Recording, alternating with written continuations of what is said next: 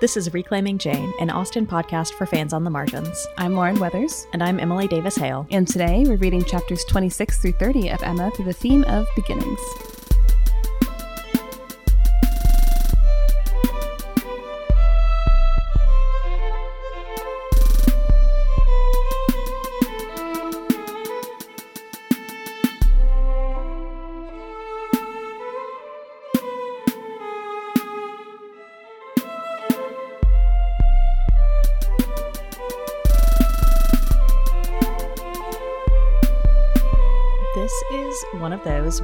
When we pulled the tarot, I wasn't sure how we were going to find the theme. And then I'm still not entirely sure how we're going to find the theme. I've got a couple things to maybe tug on, but this was a, a difficult one to try and incorporate into the section we had. We made it work for movement, so I have faith in us for this episode. I think it's going to take some creativity, Mm-hmm. but I think we can make it work. It's not really deeply embedded, but I think we can We can figure find something out. Yeah. We're creative people. All right. Unfortunately, I think I'm the first recap. You are indeed, which is Mm. honestly bodes well for me because, as I said before we started recording, I didn't take any notes for this section, so I am cheating off you for this recap. It took me like 30 minutes to do my recap notes. It was a weird section pacing wise, but Mhm. we can talk about that after we recap. Yep. Okay. You have 30 seconds on the clock. Three, two, one, go. So, the party at the Coles that Emma was so unsure about is actually happening. It turns out that someone has sent Jane Fairfax a very nice pianoforte, which is a hell of a surprise gift. Um, and there's lots of speculation over who the mystery sender is. Mrs. Weston thinks that Knightley and Jane have something going on, but Emma says no, absolutely not.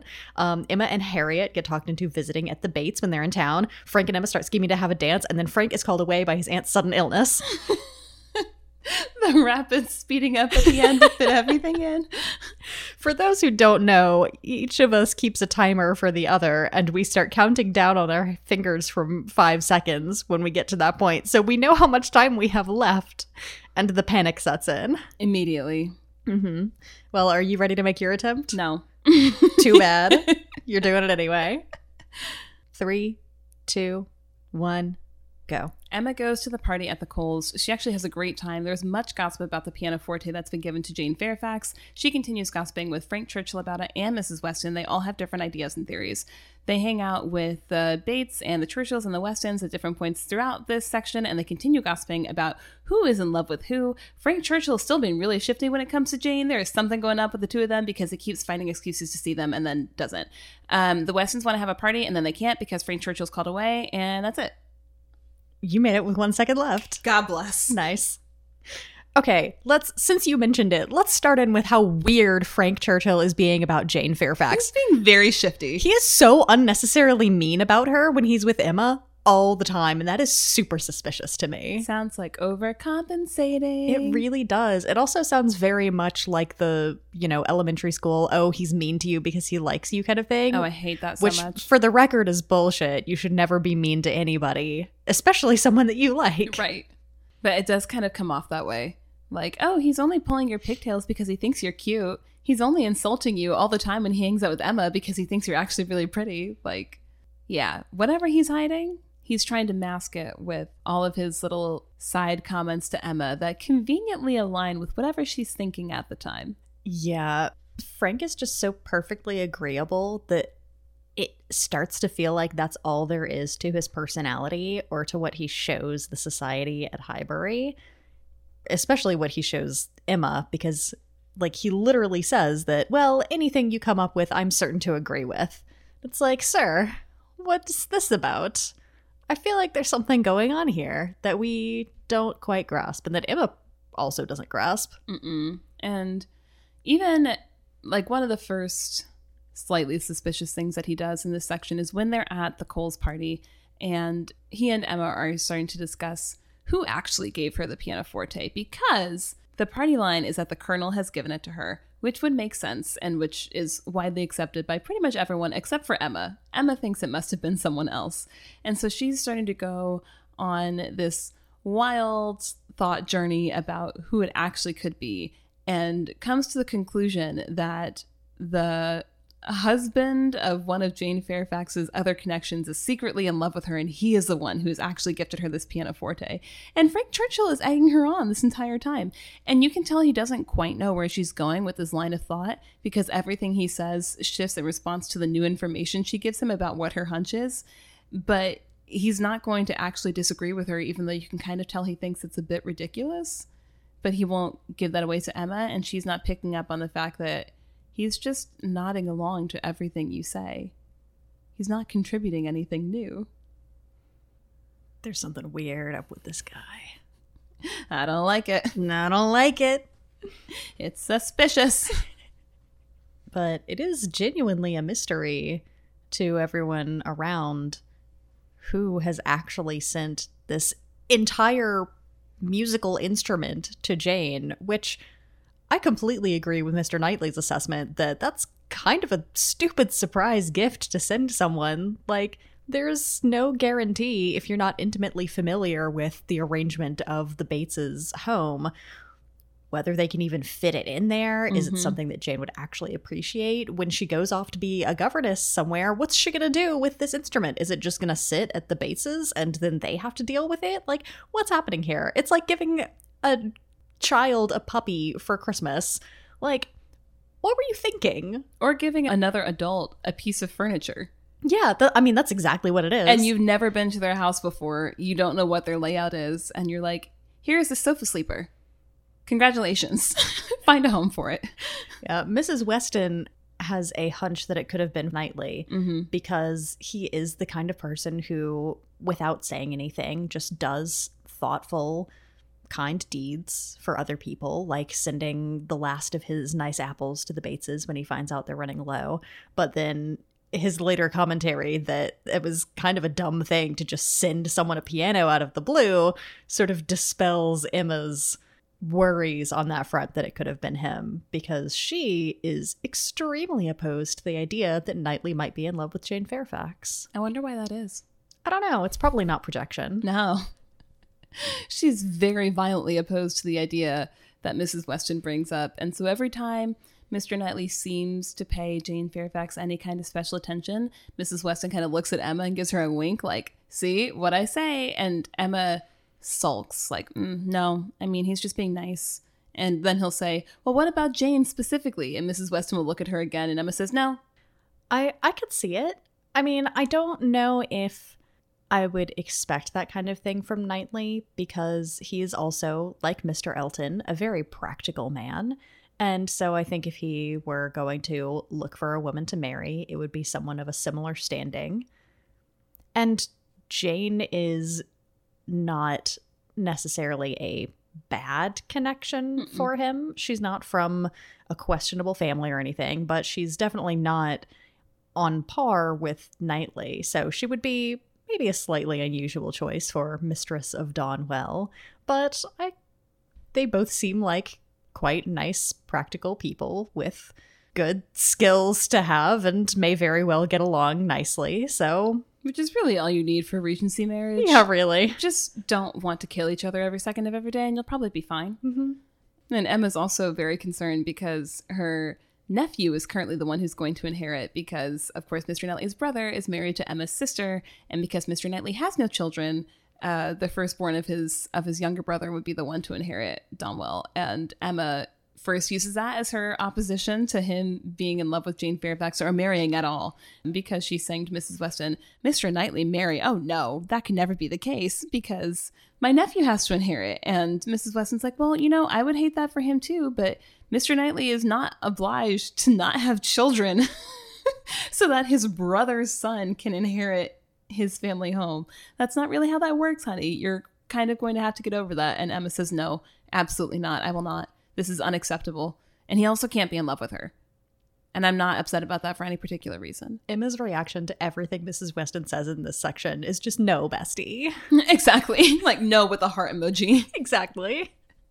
And what makes it even funnier is that Mrs. Weston approaches Emma with this by saying, Oh my gosh, you've rubbed off on me. Now I'm playing matchmaker in my head, and Emma hates it. She's the only one who's allowed to do that. Especially when you're matchmaking someone who she absolutely does not have any feelings for whatsoever. Mm-hmm. So, aside from whatever is going on with Jane, I think the other main shaking up of the status quo here is the very intense planning that Emma and Frank are putting towards this dance. Well, I don't know if they're really putting that much effort into it, but they're very excited about the idea. It would be great. Uh, Frank Churchill immediately makes sure that he asks for Emma's engagement for the first two dances, which Mr. and Mrs. Weston overhear and are elbowing each other like, he did it, he did it, he asked her to dance. So they're on this train along with Emma. Of course, she qualifies that she absolutely doesn't want to marry him. If she thought that there were any danger of that, she would be trying to discourage him. She's like, mm, that's a little fine. flirtation. That's fun. I like attention. It's only right that he should ask me to have the first two dances, of course. Who else would he ask? Jane? Imagine.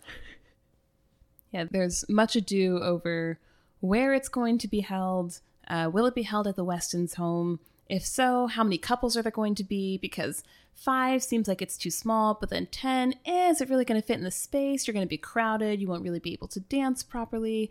And then they decide they're going to have it at the inn, which Mr. Woodhouse is vehemently opposed to because you know that they don't ventilate the spaces properly. How is he supposed to go? Everyone's going to get sick.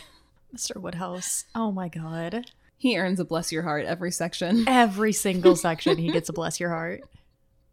And meanwhile, Frank Churchill's also kind of like egging on Emma's idea of who the real person responsible was for the pianoforte. And to Emma's mind, it looks like he's teasing Jane Fairfax about who the real person is who had has given her this pianoforte. And Emma's actually like has the grace to be embarrassed for whatever she perceives is going on because she's like, no, I think you're taking this a little bit too far. She's going to figure out that you're teasing her this is just supposed to be between us making fun of her. We're not actually supposed to be making fun of her to her face. Um, and she's seeing that Jane is blushing and that she kind of picks up on what's happening. However, she knows that Jane is blushing. She doesn't know why Jane is blushing. Mm-hmm. Could be a multitude of reasons. That's all I'll say. But the prospect of a dance is very exciting because, again, as we've talked about before, nothing really happens in this town. Highbury is a little sleepy small town uh, which Frank Churchill clearly anticipated because even Emma says, I bet you like it a lot more now that you've been here. You didn't think you're going to encounter anything much. And he's like, I mean, you're not wrong. Yeah, apparently there's more going on than he anticipated, and there's more going on than at Enscombe in mm-hmm. Yorkshire, where he usually lives with the Churchills. So he's apparently appreciative of what little busyness there is about the village. You know, does he still go 16 miles to go get his haircut in London? Sure. Yeah. But he likes Highbury when he's there. Actually, that reminds me one of the very first things that I noted in this section was about the trip to get his haircut. Oh, yeah. And Emma talking to Knightley about how they should interpret this in terms of Mr. Churchill's character. And she says, I do not know whether it ought to be so, but certainly silly things do cease to be silly if they are done by sensible people in an impudent way. Wickedness is always wickedness, but folly is not always folly. It depends upon the character of those who handle it. She truly has a way to justify everything. She really does. And no self awareness whatsoever. None. Again, Queen of justification. Bless her heart. Just the Woodhouse clan. Mm. they all get bless their hearts. They really do. But before this dance can happen and more interest is added to Highbury, Frank Churchill's called away on urgent, urgent business. He has written to his aunt and uncle to request their permission for him to stay slightly longer than his allotted fortnight so that they can see the culmination of their planned dance. And they sort of begrudgingly give their permission, but then, like, the next day, word comes that his aunt is gravely ill. Mm-hmm. And he's not entirely convinced by this. It seems awfully convenient timing.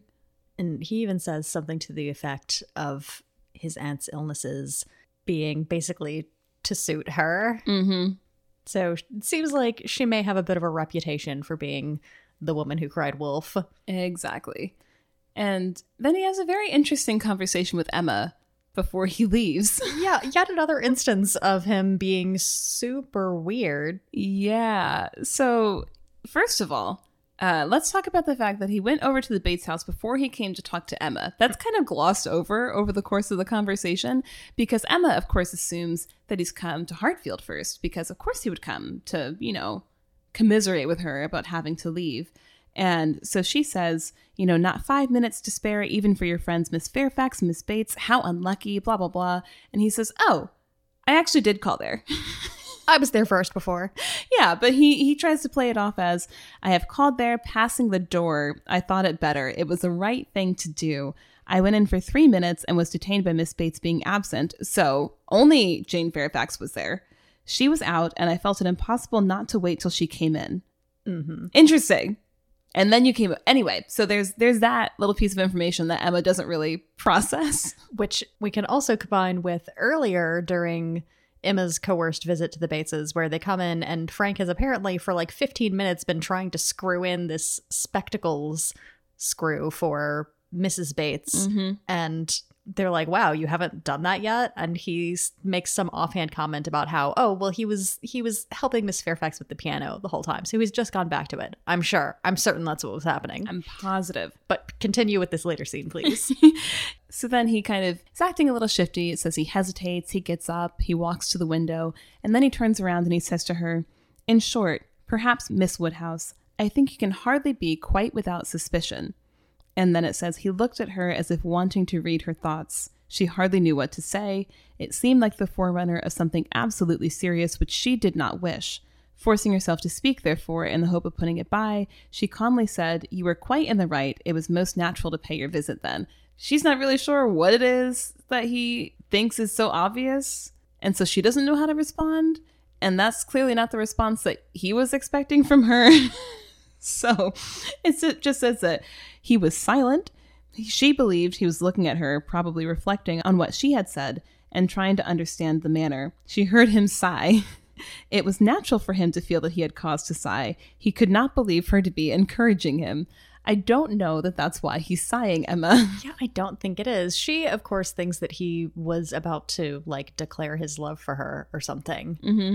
I don't agree that that's what's going on here. I don't think so either. I mean, it's such a classic case of miscommunication where each party thinks that they perfectly understood the other and the other has understood them. And in reality, they come away with completely different interpretations of that conversation. I can believe that he was perhaps about to reveal something to her, Mm-hmm. but I don't think it was about his feelings for Emma. Uh, yeah, I was like, it's about his feelings for someone. I don't know that it's for Emma. I wonder who said that pianoforte. Oh my God, I don't know. Who, Who would be so? who spends an unusual amount of time concerned about Jane Fairfax and also has a lot of money. Who also went to London, presumably just to get his haircut, and makes really imprudent Oh my decisions. god, I didn't even make that connection. Was he there ordering the pianoforte? I don't know. But it would make more sense for him to go to London for that than to get a haircut. That's true. I was fully ready to believe that he just made that trip for a haircut. I honestly was too, and then I thought about it and I was like, hmm. Uh, yeah, so Emma thinks that he's completely in love with her and was about to propose. And then she believes, you know, I must be at least a little bit in love with him. Like, that would be natural, right? But she's rationalizing herself into believing that she has feelings for him. It's not how that works. And what also cracks me up is that she seems to equate being bored with being in love. You just don't have anything to do because she says, um, as she's trying to convince herself that what she's feeling is actually like some form of regard for Frank Churchill, she says, This sensation of listlessness, weariness, stupidity, this disinclination to sit down and employ myself, this feeling of everything's being dull and insipid about the house, I must be in love. No, I think you're bored. Yeah. I think you're just out of things to do. And so you're imagining what being in love feels like. Frank Churchill came in and kind of shook up the neighborhood. He was a new person to be in company with, and now he's gone. And you also miss being flattered. Mhm. I think that's just what it is. I don't think you're in love with him. Would that we could tell her that. Oh, if only. Emma, perhaps more than any other Austen heroine so far, maybe accepting Fanny Price is the one that I most want to just take by the shoulders and say, please listen to a single piece of advice. I think she has the least amount of sense. Yes, I agree with that. all of the wealth and I don't want to say none of the brain power because that's not true. She is quite smart. She just doesn't really have the reasoning. She has more money than sense. Exactly. Okay. Now that we've gone through all of the all of the events, where can we find beginnings and the varied happenings of this section? I don't know. God, I feel like the closest I got to finding beginnings was the talk of there possibly being a connection between Knightley and Jane. Mm-hmm. But even that's a little bit of a stretch. I don't know. Did you see anything more substantial? I took Emma's visiting the Coles as the beginning of like a new social structure. Oh, that's good. Since she had been so vehemently opposed to it before, her visiting the Coles and actually enjoying herself might change what the social fabric of Highbury looks like moving forward. Maybe not in any drastic fashion, since the Coles had already kind of been working their way up before. It's not as though they would have gone from zero to hero immediately, but it is a significant shift in what those dynamics look like amongst the top dog families of the town. And then I think other places where we see beginnings. I, well, this is the first time that we've seen Emma actually try and believe herself to be in love with someone. So that's the beginning of something. That's true. Of her at least trying to imagine that not that she would marry him, but that she could have feelings for someone. There's feelings somewhere in there, but not for the person she thinks. Uh, but we at least have seen her start to consider the idea. And this isn't necessarily a beginning because it's clearly been ongoing but I think the readers are starting to see the beginning of the relationship between Frank Churchill and Jane Fairfax. It did not start in this section, but I think we start to see behind the scenes or between the lines really what their relationship is. Yeah, I think it becomes a lot more noticeable here Mm-hmm. because we get these accounts of the time that they've actually spent together. Whereas before, it's just Frank's comments to Emma about Jane. Yeah. So that's kind of shoehorning it a little bit because it's not really beginning, but we as readers are beginning to understand. Good enough for me. Thank you. I'll you. count it. I'll be here all week, all season even. But yeah, those I think were the the big places where I saw beginnings where I wasn't really like really twisting things to get it to work, just that I could find a beginning somewhere. Okay, so it sounds like we'll probably have more with beginnings in historical context and pop culture connections. I mean, I can make it fit with beginnings, but Okay. it was. Look, it's been a rough week, guys. Whatever you have is magical and perfect. Thank you. I appreciate your confidence as always. So, this topic came from just an offhand line by Frank about how he had wanted to travel abroad more, but the demands of his aunt and uncle had kind of ruined Mm. that plan. I decided to look a little bit into what the grand tour would have been Ooh, okay. which is something that would have marked the the end of a young man's education and the beginning of his future career whatever it might be so that's sort of where it fits in with beginnings because it, it marks a social transition point Mm. so the grand tour was travel throughout Europe that was meant as sort of a finishing touch on a wealthy young gentleman's education. It could last up to three years, which is So a long ass tour. amazing. I would love to just go spend three years bopping around Europe. That sounds great. Unfortunately, I'm not a wealthy Georgian gentleman. You don't just have unlimited money to not work for three years and gallivant across an entire continent? You think I would be doing all the things that I'm doing right now if I were? You wouldn't be hanging out with me? I would be hanging out with you, but everything else in my life. The Grand Tour was most popular in the second half of the 18th century, although there was some form of it from like the mid 17th up through the 19th century. It paused somewhat with the outbreak of the Napoleonic Wars, which lasted from around 1805 to 1815, which kind of made travel on the continent a little more complicated. Given. Yeah, there was a small resurgence after that. So the publication of Emma does fit into that period. So it's possible that Frank would have just been going on some kind of small travel to a specific site or something like that. But the Grand Tour was what came to mind. So It was really intended to expose these young travelers to the cultural legacies of antiquity and the Renaissance, which was why Italy featured really heavily in the sort of classic itineraries of the Grand Tour. The typical travel for an English tourist would have been initially crossing the channel, the English Channel, to either Belgium or France. They would study among French high society for a while, getting some experience with language and dancing and fencing and writing and manners and fashion and all those things that Paris is supposedly really good for. So bougie. I know, right? They would often spend a little time in urban Switzerland, which is like the heart of the Protestant Reformation. So, I don't know, get a little theology in there, I guess. After Switzerland, they would cross the Alps into Italy for the bulk of this tour. They would visit cities of the high Renaissance like Florence and Milan, Venice, visiting ancient ruins and artistic masterworks around Rome. Some young men might study music in Naples. They could see the beginnings of archaeology happening at Pompeii and Herculaneum and Sicily. Occasionally, they would even travel over into Greece. On the way back, they would often go through German speaking areas of the continent and possibly spend some time studying at universities.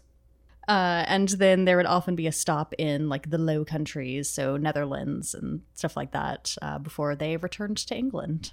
That sounds like a dream. I know. I want to go. I would love to take this trip, actually. Well, thank you for sharing that and inspiring us to want to go on our very own grand tour. We can dream. We can dream. What was your pop culture connection with beginnings in this section? So, I am going back to a tried and true topic, but a specific element of it. So, when I think of beginnings, I think of the word debut, I think of Regency era debuts, but I also think of K pop debuts, which is a very specific thing. So, for Western pop artists, there's a concept of like a debut solo or a debut album. You know, it's your very first entry onto the scene, but it's not as much of a concept as it is in idol K-pop. I think when we think of K-pop, and usually when I say that, we're referring to idol K-pop, but that's not the only type of like pop music there is in Korea. It's just what's most popular and exported. Would you explain what the difference is between idol K-pop and other kinds of K-pop? Uh, idol K-pop is very specifically produced, usually by the big three companies or labels, so SM, YG, JYP Entertainment those are the labels that are usually putting together like trainees from the time they're very young. So like 12 13 years old i think is usually the youngest. I don't think they have trainees younger than that but somebody who's much more into k-pop might listen to this and correct me um, if that is not accurate. Someone let me know. Uh, and also for the record lauren's not referring to any notes right now. This is off the top of her head. I told you i didn't have notes we're going based off of vibes this episode all right, please continue. Uh, so those those three companies will have trainees that are living on a campus. They're learning how to sing, they're learning how to dance, they're learning how to do both simultaneously with the hope of becoming an idol, either solo or most likely as part of a group. Uh, you can be a trainee and never debut, which is rough, but the sad reality of things. Regular pop music, None of that. Like luck of the draw, kind of like it tends to be for Americans. Yeah. So uh, what is most popular is obviously like idol K-pop. That's what's exported across the globe. That's what most people think of. But there are, I mean, like indie pop artists in Korea, just like there would be indie pop artists here. So just wanted to make that distinction that idol K-pop is not the only type of Korean pop music that there is, but that is beside the point. Uh, so in idol K-pop specifically, there will be like a rollout of a group not just a rollout of like their song or their first album. Um, so they'll announce, first of all, that let's say YG Entertainment has a new girl group debuting. You won't know anything else, but you will know that there will be a new group on the scene from this company specifically in 2022. We'll say there's not this year, but just for example. They will have selected the group members ahead of time because that's the other thing with idol K pop groups because they're all trainees with a certain company. The company will choose which trainees are going to be in the group. So it's been chosen ahead of time and there's just a specific date when they're going to debut. One notable exception for companies choosing the group members is Stray Kids, which is a third generation boy band, so like a more recent K pop group. And the leader of that group actually got to choose who was going to be in the group with him. So they chose him, but then he got to choose the other people, which is very rare and super cool. Interesting. And then they'll start to post information about who's in the group. So, for example, they start posting pictures of each member. You'll get like their ages, their names, what their role is in the group. So, are they a singer? Are they a rapper? Um, are they a dancer? Are they a visual? You'll start to get that type of information ahead of time. And then eventually you'll get the song and visuals. So, K pop is as visual as it is meant to be auditory and listened to. Visuals and K pop go hard. So, you get the song and you get the music video simultaneously You'll have teasers for the music video specifically. So at the time of recording, Blackpink is getting ready to release Pink Venom, which is their latest comeback single. And they have been teasing the single for weeks, first by just concept photos for each member. There are four members in Blackpink, so there will be a concept photo for each one. I think there's been two different concept photos, and then there's been individual teaser concept videos for each member they're not that long they're only like 15 seconds each but just enough to like get you a sense of what the vibe of the music video is going to be get people excited to see their favorite member in a new look because of course they're all going to debut new aesthetics for this music video in this new era and then teaser music videos with all of the members and posters and all this stuff all of this before the song is released Wow. so a debut is a big thing especially when it's the very first entry of this group into like the halls of K-pop, you know, to be known to the general public and hopefully to the international world if that happens to be a thing.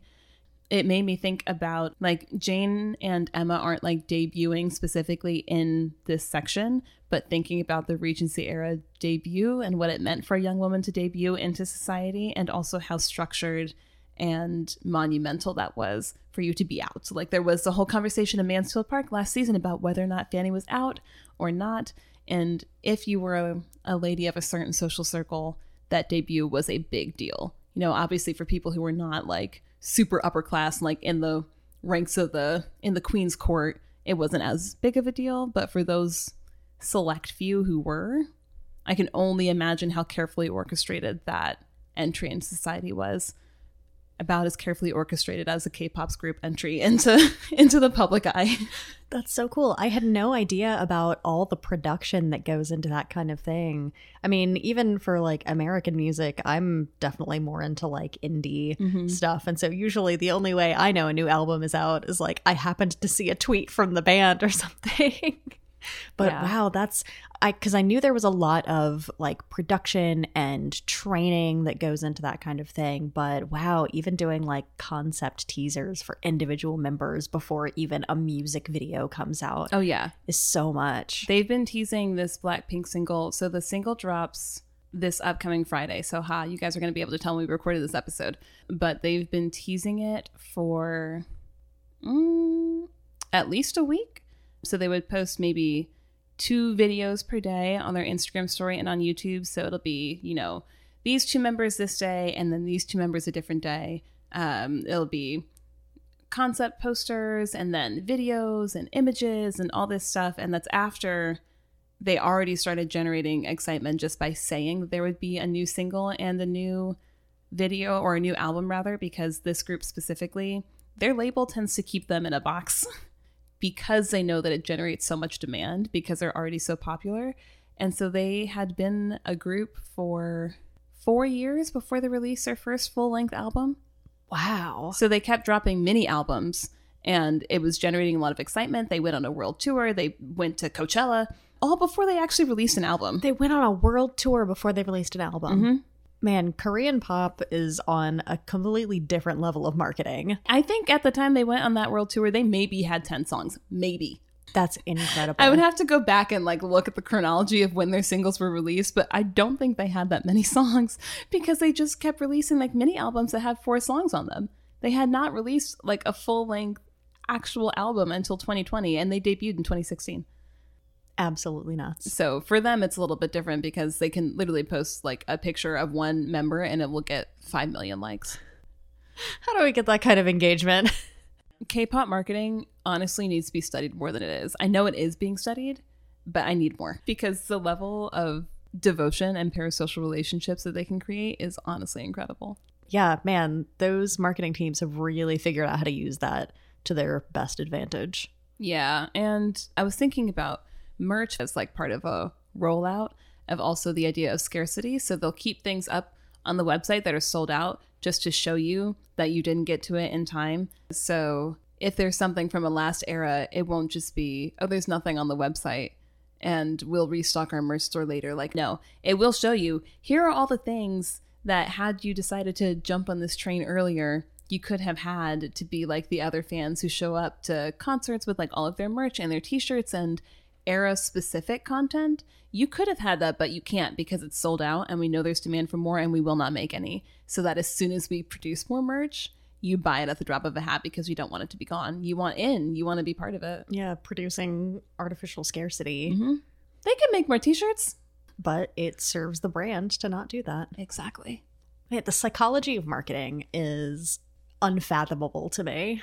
Even knowing the psychology of marketing, like it still sometimes works on me where I'm like, oh, I want to get this before it sells out. I'm like, oh, what am I? I don't need this. I don't need to spend $50 on like an album bundle. This is ridiculous. But you could miss out on it. But I could miss out. And what if I get to be part of something that like it becomes limited edition later? And why? Because it works. Even when you're aware of it, it works. Mm-hmm. And that has been my pop culture connection for today of beginnings, beginnings and debuts of all kinds. Thank you for sharing that. I love learning new things about the pop world. I am still definitely learning K-pop, so I feel like there might have been some like details that got a little fuzzy, but it is endlessly fascinating to me. So I am glad that you enjoy learning about it because I also enjoy learning about it and then sharing it with other people. This is why we love doing this podcast. It really is. All right. Well, I recapped first, so it's up to you to kick off our final takeaways today. Hmm. Everything is not what it seems. The end. Works for me. That is my final takeaway. Okay. What's yours? I think mine is sort of related to yours, Mm. but that our perspectives can get in the way. Yeah, that makes sense. That our perception can cloud reality somehow. Yes, definitely. Thank you. Glad you appreciated it. I think it's your turn to pull our tarot. I believe you are correct. Seven of Spades. Our theme for next time is assertion. Ooh. Okay. Seven of Spades is the chariot. Coachmen in a horse drawn carriage are in control and know where they're going. I wonder if the illustration on this card is Willoughby and Marianne, because that's what it's reminding me of. Oh, it doesn't look like that. There's a man and a woman in a horse drawn carriage who seem to be going very fast. It suits the two of them, I think. It does.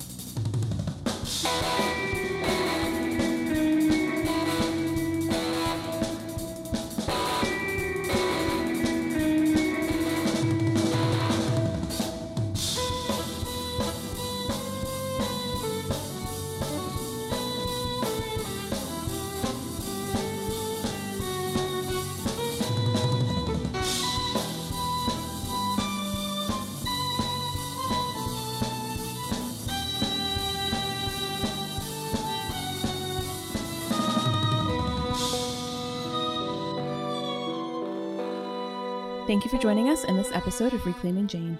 Next time, we'll be reading chapters 31 through 35 of Emma with a focus on assertion. To read our show notes and a transcript of this episode, check out our website, reclaimingjanepod.com, where you can also find the full back catalog and links to our social media. If you'd like to support us and gain access to exclusive content, you can join our Patreon at Reclaiming Jane Pod. Reclaiming Jane is produced and co hosted by Lauren Weathers and Emily Davis Hale. Our music is by Latasha Bundy, and our show art is by Emily Davis Hale. See you next time, nerds.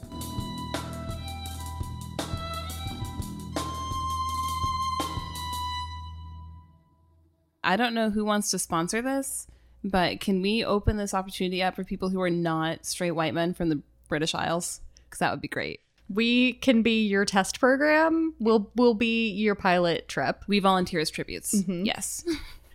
You know, it would just be really deep immersive research for the podcast to be able to experience what a, a young gentleman of the English gentility would have had the opportunity to do during the Regency. We'll even produce content about the entire experience.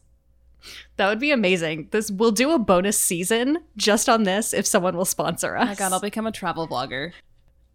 I love this idea. Someone make it happen, please. We have passports. I just renewed mine. I'll get back on Duolingo.